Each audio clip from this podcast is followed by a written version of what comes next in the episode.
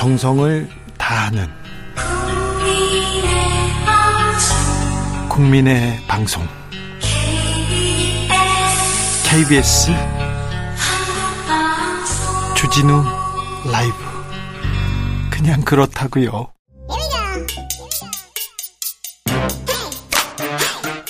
과학을 향한 진지한 고민 과학과의 수다. 주진우 라이브 과학 선생님입니다. 과학 커뮤니케이터 이선호 엑소쌤 어서 오세요. 네, 반갑습니다. 엑소쌤입니다. 네. 잘 지내시죠? 아, 네, 보고 싶었습니다. 아, 알겠어요. 아, 부끄럽게. 네. 감사합니다. 오늘은 어떤 수업 준비해 오셨어요? 어, 사실 오늘 누리호 3차 발사가 예정되어 있었는데 네. 어, 발사 연기가 되었거든요. 그러니까요. 오, 오늘은 저녁에 꼭 네. 엑소쌤이 오시는 시간에 발사한다고 그래가지고 저희가 네. 과학 준비 이거 로켓 얘기 공부하려고 했는데 좀 연기됐습니다. 그러니까요. 저희가 그 주진우 라이브 딱 할 때 이 발사를 하는 시간이 맞물려 가지고 네. 아, 사실 다른 방송사에서도 제가 섭외가 왔는데 다 거절했거든요. 아 이선호 엑소쌤의 이 과학이 참 중계 방송 들었어야 되는데 안타깝습니다. 그래서 아무튼 네. 이 연기된 이유는 이 누리호 자체의 문제는 아니고요. 예. 이 누리호가 결국 불이 붙어서 엔진가 연, 엔진의 연소를 하려면 이 우리가 학창 시절에 연소의 3요소에서 산화제 산소, 네. 그다음 발화점, 온도 뭐 이런 것들이 있었는데 이제 탈물질. 네. 이 산소를 이제 많이 저장하려면은 온도를 되게 낮춰야 됩니다. 액체 산소로 만들어서. 네. 그래서 액체 헬륨이라는 더 차가운 거를 넣어서 유지를 하는데 그거를 조절하는 밸브 자체의 문제는 없었지만 무선으로 우리가 통신하는데 이 통신에 문제가 있어가지고 네. 그래서 이 자- 기계 자체의 결함보다는 통신 문제이기 때문에 네. 내일 오전 중으로 해결이 된다면 내일 저녁 6시 24분에 다시 발사를 할 예정이라고 합니다. 알겠습니다. 자, 궁금한 게 많아요. 네. 그러니까 제가 몇 가지 좀 질문해 보겠습니다. 네. 누리호 이거 이거 로켓인가요? 미사일인가요? 뭐예요, 이거 정체가? 사실 로켓이랑 미사일은 한 끗 차인데 네. 그 끝에 위성이나 우주인이 타고 있으면 로켓이라고 볼 수 있는 거고요. 예. 그 끝에 뭐 무기가 있으면 그렇죠. 미사일이 될 수 있는 거고요. 그렇죠. 네, 그래서 우리나라가 자체 개발한 누리호는 네. 로켓이고요. 네. 무기가 없고요. 위성이 있습니까? 그렇죠, 위성이 있죠. 위성을 위성을 쏘아 쏘아 되는 겁니까? 맞습니다. 그래서 기본 개념 정리를 제가 해드리자면 내일 발사 전에 그래도 여러분들 아는 체 하면 또 좋으니까 아는 아, 척하기 좋으니까. 좋아요, 좋아요. 이제 우주 시대입니다. 이거 정도는 알아야 됩니다. 어, 누리호는 정확하게 로켓 또는 발사체라고 하고요. 예, 그 다음에 어, 그 안에 위성이 타고 있는데 네. 어, 발사체는 말 그대로 우주에서 임무를 수행하는 우주 비행사나 또는 위성을 실어 나르는 일종의 택배 기사 같은 역할입니다. 예, 그리고 위성은 택배 기사님이 옮겨주는 일종의 택배 같은 거죠. 네. 그래서 사실 이 택배 기사님이 택배를 배송하면은 택배랑 같이 우리 집에 들어오는 건 아니잖아요. 네, 들어오면 안 되죠. 그럼 나빠요. 택배 물건만 나쁜 건 아니고. 보내주고 다시 돌아가잖아요. 그렇죠, 그렇죠. 그렇게 하시죠. 그런 것처럼 누리호도 위성을 우주에 실어 나른 후에 예, 이. 누리호 발사체는 바다로 떨어져 가지고 바다- 네. 어, 어떻게 보면 지구로 돌아온다. 예, 어, 결국 이제 위성은 누리호 덕분에 정확한 우주의 궤도로 올라가서 임무를 수행하는 것이고요. 예. 어쨌든 이 누리호 택배 기사가 옆집에 배송하는 게 아니라 네. 우주에 배송을 하는 정확하게. 거니까 음, 그만큼 이 택배 기사의 역할이 제일 중요한데 그걸 벌써 세 번째 발사를 눈앞에 두고 있다는 점에서 의미가 크다. 자, 세 번 정도 성공하면 이제는 뭐 이제 배달은 뭐 안전하게 쉽게 잘할 수 있어 이렇게 사- 얘기할 수 있네요. 그렇죠. 삼세판이란 말이 괜히 있는 게 아니잖아요. 그런데요. 네. 왜 누리호입니까? 옛날에는 나로도 있었잖아요. 네, 맞아요. 누리 나로 이게 왜 이렇게 비슷하게 짓는 거죠? 네, 사실 나로호, 누리호 모두 네. 이 위성을 우주에 실어 나러 실어주는 이제 택배 기사 역할을 하는 발사체, 발사체인데 발사체. 다만 차이점이 있다면 네. 나로호는 보통 이런 발사체는 무게를 줄이기 위해서 단 분리를 하거든요. 예. 일단 올라가다가 연료를 다 쓰면 일단을 버려요. 네. 그러면 그 위쪽 꼭지는 더 가벼워지니까 잘 올라갑니다. 네. 그런데 이 1단 발사체가 제일 중요합니다. 처음에 올라가는 이 추진력을 제공해 주니까. 네. 근데 그 1단 발사체를 나로호 같은 경우는 러시아에서 만들어졌어요. 예. 그래서 일종의 해, 가져왔네요. 해 외 택배 기사를 썼었다 우리가 그렇죠. 예전에 네. 예, 독자적인 우리 기술이 아니니까 인정도 못 받고 이제 1단 발사체가 러시아 거다 보니까 몇 번 우리가 뭐 테스트 연습해보고 쏴보고 이런 게 불가능했어요. 네. 그래서 아 이거 우리 독자 기술로 한번 해보자. 그렇죠. 누리호는 우리가 만든 건가요? 맞아요. 우리 기술로요? 1단, 2단, 3단 모두 우리 국내 기술 과학자분들이 뚝딱뚝딱 만들었고 아, 그래요? 여기 들어간 부품 수만 해도 37만여 개나 됩니다. 네. 그런데 벌써 2차 발사까지 성공을 했고 이번에 이제 3차 발사를 앞두고 있다라는 점에서 네. 어떻게 보면 이제 따봉을 드릴 수 있는 거죠. 알겠습니다. 근데 네. 발사체 이게 이게 이게 또 미사일, 아 미사일 아니죠. 이거는 또 우주선. 아 이거 아닙니다. 발사체. 이 택배 네. 발사체를 이렇게 쏘는데요. 네. 근데 왜 이렇게 연기가 많이 날까요? 좀 친환경으로 만들면 안 될까요? 연기 엄청 많이 나요. 맞아요. 네, 왜 그래요? 그래서 많은 분들이 걱정을 하시기도 하는데 다행히도 예. 어, 사실 이 1단 발사체는 약 300톤급의 추력을 내는데 네. 이 75톤급의 추력을 내는 엔진 4개가 clustering 기술로 막 화염을 내뿜어요. 네, 처음에 막 이렇게 불도 하고 이게 이거 왜 연료를 거기다 다 쓰는 거예요? 사실은 처음에 무게가 너무 무겁다니까 많은 연료를 쓰는데 네. 이때 나오는 하염의 열기가 약 3,400도 정도 됩니다. 네. 너무 뜨거우니까 이게 사실 불이 밑바닥에 붙었다가 다시 역류하면은 이 누리호 안에 있는 연료가 해서 터질 수도 있거든요. 네.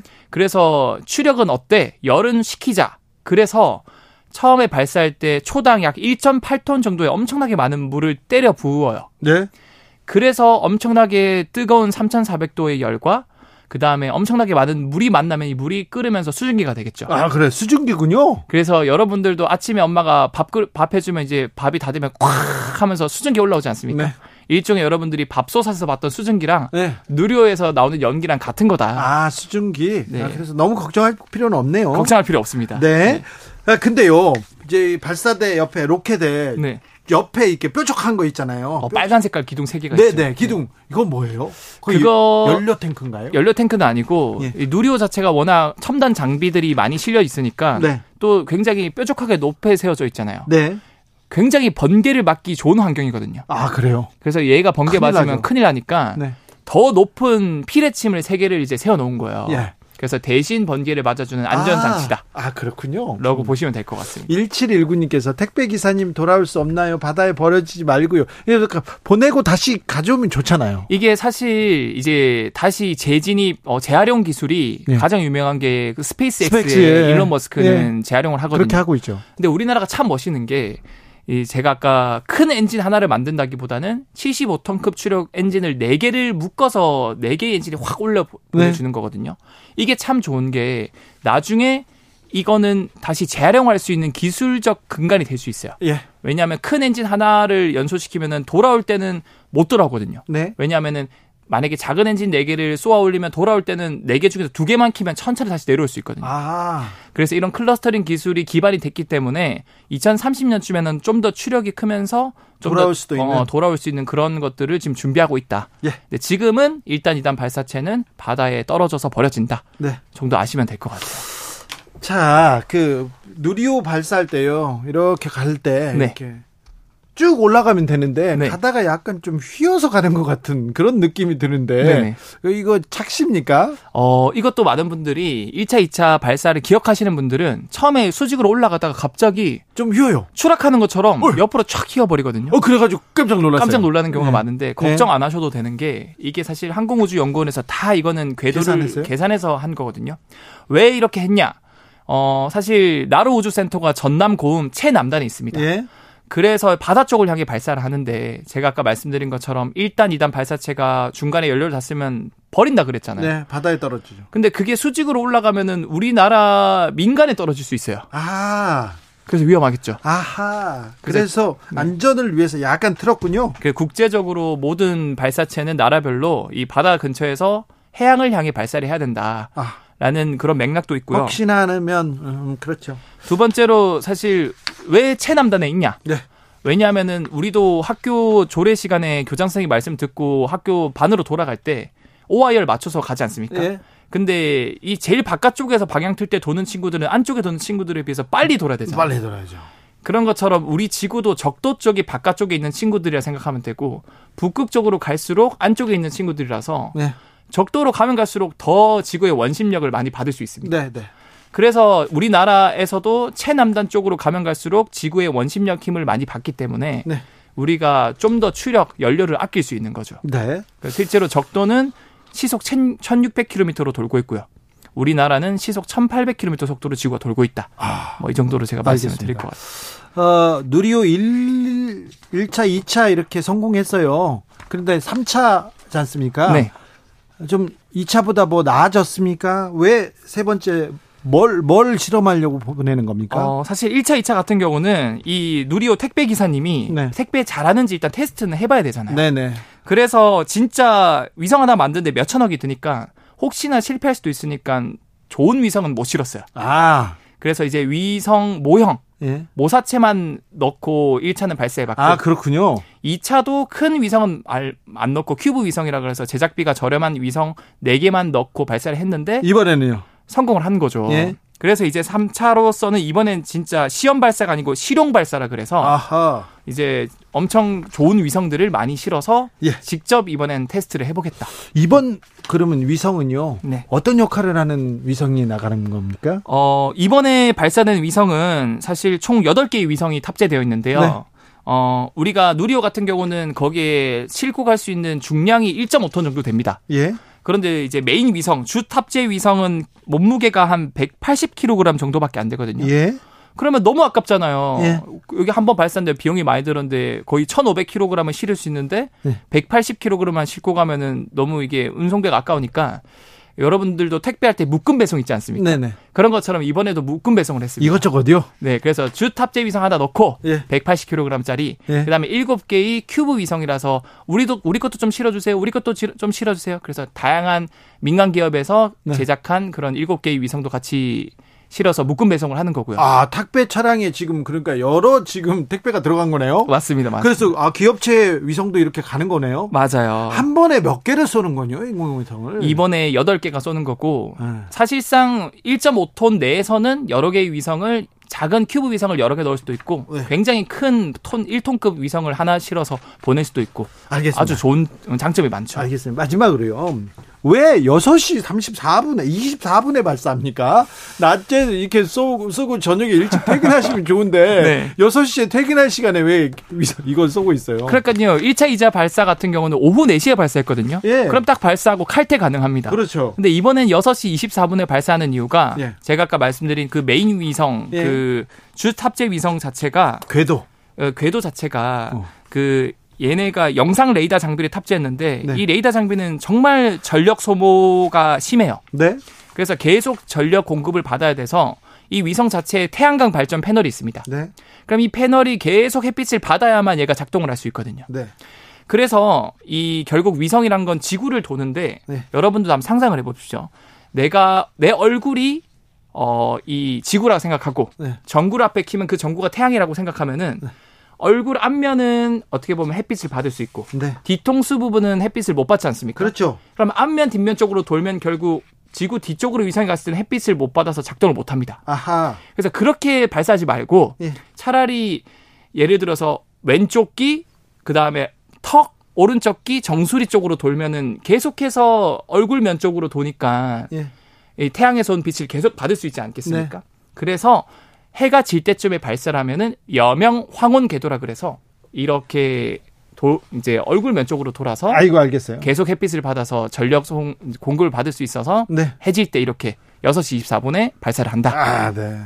우주까지 택배를 하는 그런 나라가 됩니다. 조성빈 님, 아우, 주라. 스치기만 해도 똑똑해지는 방송입니다. 누리호 얘기 들었다 놨다 내일 아는 척 하랍니다. 그러면 이렇게, 아니, 뭐, 심플하네 이해됐어요. 2081님 택배도 제 날짜에 잘 안 오면 짜증나는데 누리호 내일은 꼭 발사 성공했으면 네, 좋겠습니다. 꼭 성공할 겁니다. 그럴까요? 네. 네. 네. 잘 들었습니다. 이선호 엑소쌤이었습니다. 감사합니다. 네, 감사합니다. 교통정보센터 다녀올게요. 김한나 씨.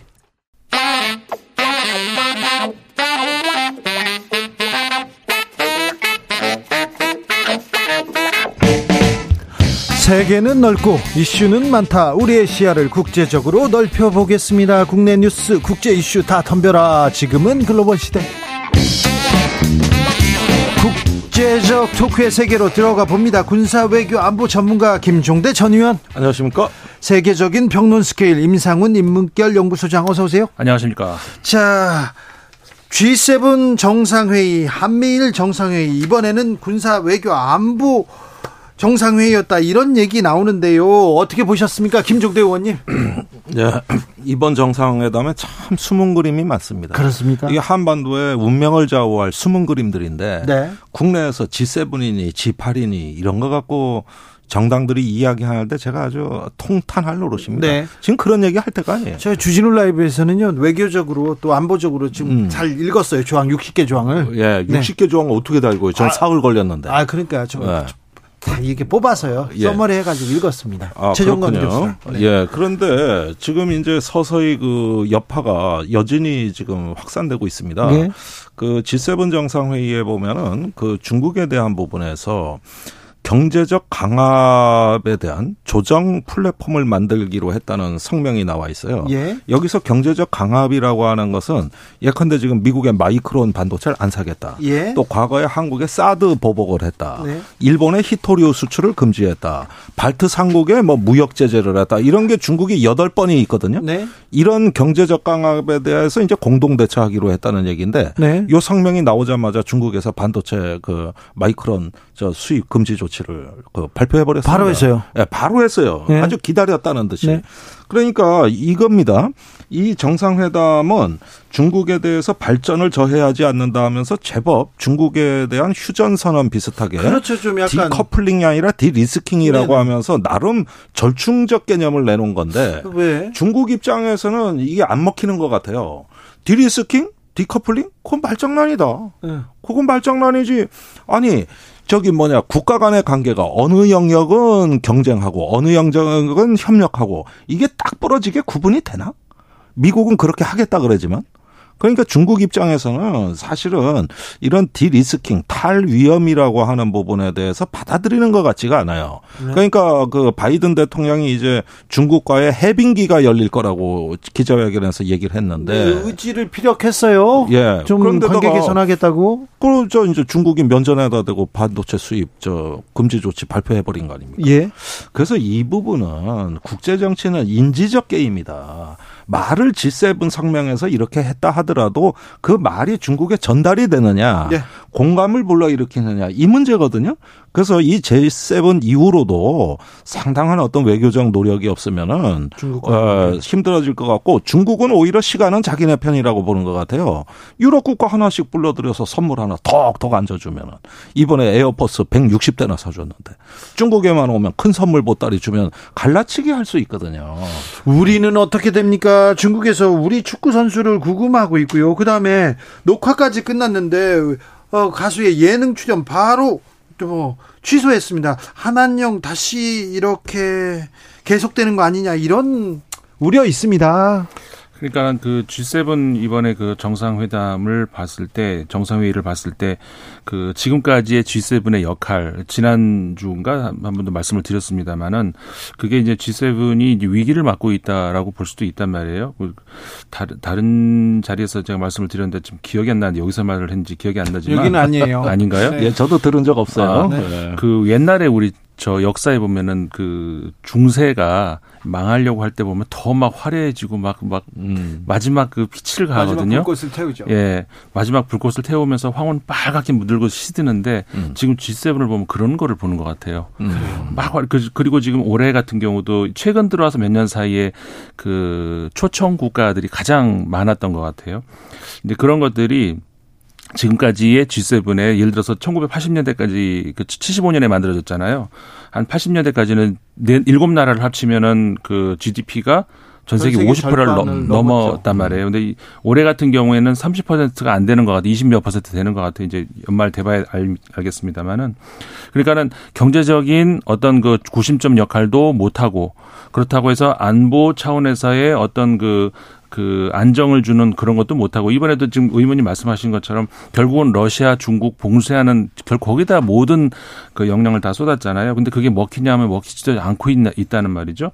그러니까 이제 G7의 역할은 다 했다. 그러니까 자꾸 이제 G8이나 뭐 10이나 이런 말이 나오고 있는 건데 아무튼 그 굉장히 초조해 보이는 그런 저는 이번 G7을 보면서 그걸 느꼈습니다. 예, 이게 사실은 더 유념해서 볼 하나의 사안이 있습니다. G7 정상회의가 있기 일주일 전에 G7 그 저 재무장관 회의가 있었습니다. 네. 그것도 일본에서 있었거든요. 근데 여기서 중국에 대한 말이 한 마디도 안 나옵니다. 이걸 그때 언론에선 반전이라 그랬어요. 네. 즉 반중 결집에 실패한 거예요. 음. 그리고 나서 G7 공동 성명에 모호한 개념이 나온 거예요. 그게 바로 디리스킹입니다. 네. 그런데 이제 이것을 중국은 여전히 반중이라고 보고 굉장히 강하게 태클을 걸고 나오고 있습니다. 그렇다면은 제가 보기에는 이번 G7 공동 성명에서 반중 단일 대오 구축이라는 것은 일단은 안 된 것 같다. 그런데 한 가지 반면에 불안 요인이 더 커진 건 반도체입니다. 이게 사실은 이제 올 하반기부터 반도체에 관한 전면전이 이제 시작될 것 같습니다. 여기에서 한국도 자유롭지가 않아요. 더요? 네. 그러니까 우리나라가 지금 저기 중국에 대해서 마이크론 반도체가 수입 불허가 되고 제조 장비 수출 통제하는데 네덜란드, 일본이 가세하고 이제 이게 7월부터 실행이 들어가거든요. 그리고 10월에는 우리 반도체 설비 투자 그 하는 게 유예 기간이 끝납니다. 지금 이런 상황에서 한국 반도체를 팔지 말라는 압력이 들어왔는데 이게 바로 G7 공동 성명에 나온 경제적 강압에 대한 조정 플랫폼이 바로 그걸 얘기하는 겁니다. 이럴 때 미국한테 경제적 강압을 했을 때 동맹국도 다 우리 협조해달라는 얘기예요. 그러면은 만약에 지금 중국이 당장 삼성이나 SK 반도체를 구매하겠다는 신호는 보내고 있지 않지만 어느 정도 시간이 흘러서 미국 반도체 빈 공간을 한국에다가 구매 요청을 했을 때 그때가 한국은 결정적 시점입니다. 그때가 결정적인 시점이에요. 네. 예. 그게 빠르면 올해 안에 올 수가 있는 거예요. 네. 지금 이렇게 보면은 이 느슨한 연합의 G7을 믿고 또 한미를 믿고 우리가 정말 거기에 대해서 전폭적으로 협력할 것이냐 아니면 이제는 우리 국익을 주장해야 되느냐 이 중대한 결정이 이제 코앞에 다가왔다는 거예요. 얼마 남지 않았습니다. 아, 유럽의 선례도 볼 필요도 있는 것 같아요. 유럽 같은 경우도 그 decoupling, de-risking 이 사이에서의 애매함 이런 것들이 지금 그 프랑스하고 독일 사이에서도 나오고 있거든요. 음. 그러니까는 미국 중심으로 그 단일 대열 여기서 이제 그 약간의 그, 그 뭐라 그럴까 트러블이 있고 이런 것들을 이미 유럽에서도 있었고요. 음. 근데 그런 설례들을 우리도 좀 자세히 좀 봐야 들여다 봐야 된다 이런 생각이 들죠. 네. 네. 자, 지금 일본에는 후쿠시마 오염수 시찰단이 가 있습니다. 이 문제는 어떻게 보십니까, 김종대 의원님? 네, 오늘 시찰단이 언론에 이야기한 거 보면 보고 싶은 장비는 다 봤다. 아 그래요? 예, 그 알프스 장비, 네. 그 핵종 제거 장비죠. 네. 이거 둘러봤고 설명 들었다. 그 다음에 탱크를 둘러봤다. 네. 제어실을 둘러봤다. 네. 이렇게 하면서 전반적인 이 프로세스는 파악이 된 것 같습니다. 네. 어떤 원리로 되고 어느 정도의 목표로 가는가. 이 설명은 그런 대로 이루어졌다. 아하. 네, 그런 대로 이루어졌는데 문제는 과학자들이 네. 이건 하나의 내러티브, 하나의 서서 서사거든요. 설명. 네. 그런 내러티브지 과학이라는 건 세 가지 기준. 실험, 검증, 재현 가능성. 요거에 충족이 돼야 되거든요. 네. 이세 가지는 아직 접근 불가예요. 네. 그다음에 모든 검증 권한은 일본 정부가 독점하고 있고 어 또 그 외에 이제 우리 주변 태평양 국가들의 개방이 안 돼 있습니다. 네. 그러니까 이런 상황에서 일단 시찰이 과학적인 어떤 그 검증의 시간이었다는 주장은 못 하실 것 같고 그러나 일본 정부가 협력적으로 저 우리한테 에, 보여주었다 이런 정도 주장은 가능할 것 같습니다. 그런데 지난번에 그 저기 어 태평양 그 저기 환경장관 회담에서 네. 그 나온 성명을 보면은 일본 정부는 이 문제를 협력적이고 투명한 방식으로 해결하자고 하라고 돼 있거든요. 네. 그러면은 그 성명에 맞게 투명하고 검증 가능하면 북한에 대해서 얘기하는 거 있지 않습니까? 네. 어 저기 불가역적이고 어 저기 확 완전하며 CVID 외그저 북한 핵 비핵화 검증한다는 논리 말이에요. 네. 그거 갖다 쓰면 돼요. 아, 그거 갖다가 어 불가역적이고 예, 완전하며 돌이킬 수 없는 예, 그런 음. 검증하면 되는 겁니다. 우크라이나에 음, 네. 우크라이나에 우리 정부가 지원을 합니까? 돈 많이 줍니까? 우크라이나 지원을 이미 하고 있지 않습니까? 뭐 근데 이제 그 다시 다시 그 뭐 현금 지원하겠다 예. 이런 이런 네. 얘기가 이런 보도가 우크라이나 언론에 나왔습니다. 네. 군사 직접적인 군사 장비는 아닌 것 같고 어떤 그 방어 그러니까 군사 장비는 있지만 방어 체제를 위한 그런 것이라든가 혹은 이제 그, 그 지원 그러니까 주로 지원 어 단계에서의 지원이 이루어질 것 같아요.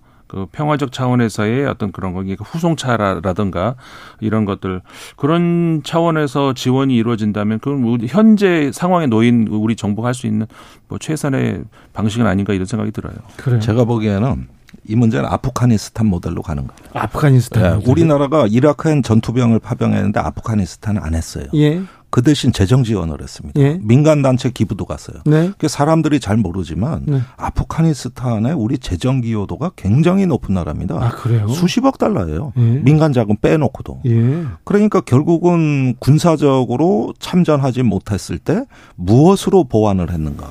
바로 재정 지원하고 인도적 지원입니다. 그러니까 지금 우리 정부가 갖고 있는 기조가 네. 바로 아프간 모델로 가고 있다는 거예요. 그러니까 현지에서도 80억 달러 뭐 아주 극단적으로 유리한 방향으로 기금을 받아왔다고 언론에 나왔는데 우리 외교부는 아직 부인합니다. 네.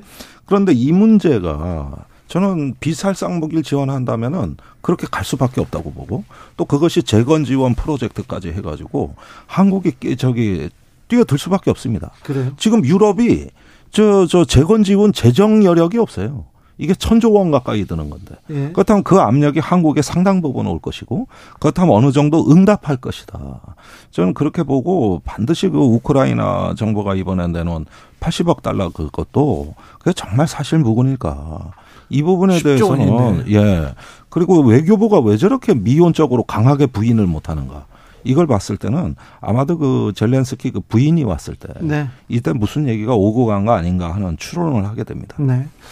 어, 튀르키예 대선은 어떻게 됩니까? 튀르키예 대선 28일 날 결선 투표 열리잖아요. 네. 그런데 1차 투표에서 1, 2, 1, 2위 후보 차이가 5%, 5%가 조금 못 났단 말이에요. 근데 그 정확한 5%가 3위 3위가. 후보에서 차지했는데 네.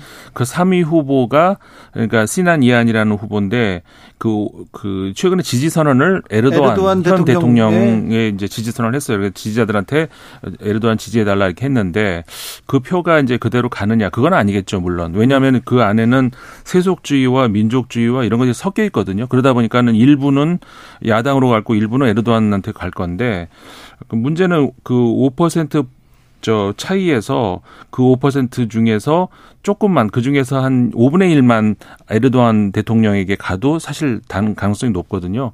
그렇기 때문에 그이 상황에서 지지 선언까지 했다 그러면은 아무리 그 뭐 조금 간다 하더라도 5, 5분의 1이 안 가겠습니까? 그래서 사실상 어, 에르도안 대통령의 재선 가능성이 높고 더 높아졌어요? 예, 음. 그렇게 되면은 사실상 종신 진짜 죽을 때까지 할 수 있는 왜냐하면 이번에 대통령이 되 다시 개헌을 한 번에 또 한 번 할 수 있거든요. 네.